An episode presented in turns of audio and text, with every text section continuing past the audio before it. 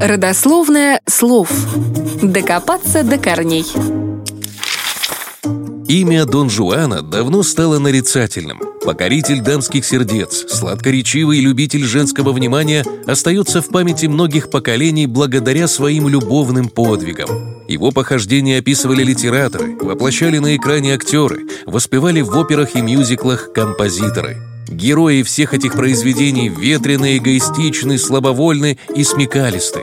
Вокруг Дон Жуана кипят страсти. За его расположение соперничают девушки. Опозоренные красавицы пытаются отомстить герою, а их родственники стремятся убить бесстыженного Лавеласа.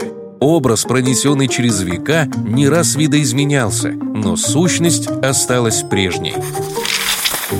Прототипом Дон Жуана послужила личность дворянина, родившегося в Испании в XIV веке. Его звали Дон Хуан Тенорио. О его распутном образе жизни ходили легенды.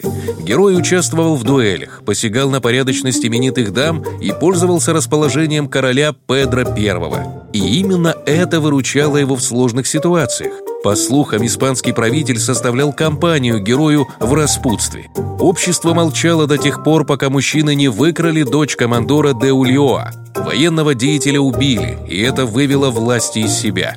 Дон Хуана обманом привели на могилу командора и убили.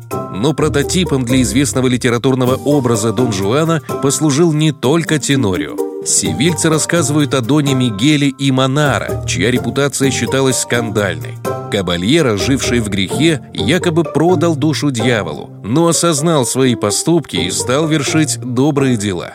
Легенды о двух персонажах постепенно соединились в образе некоего Дон Жуана, и история о нем стала тешить испанскую публику с театральных подмостков. После издания пьесы Мольера, где Дон Жуан стал французом, легенду о дамском угоднике воспел Мереме, а после него Гофман. Британцы знают о поэме Байрона, которая описывает приключения героя-любовника. В России Дон Жуана представляли читателям Александр Пушкин, Алексей Толстой, Самуил Алешин и Александр Иволгин. Интересно, что в психологии даже появился специальный термин – донжуанизм. Так называется психологическое состояние мужчины, при котором он стремится к постоянной смене женщин и не способен построить долговременные отношения. Мировой истории известны и другие любители разбивать женские сердца, чьи имена со временем превратились из собственных в нарицательные и существительные, являющиеся синонимами к слову «Донжуан».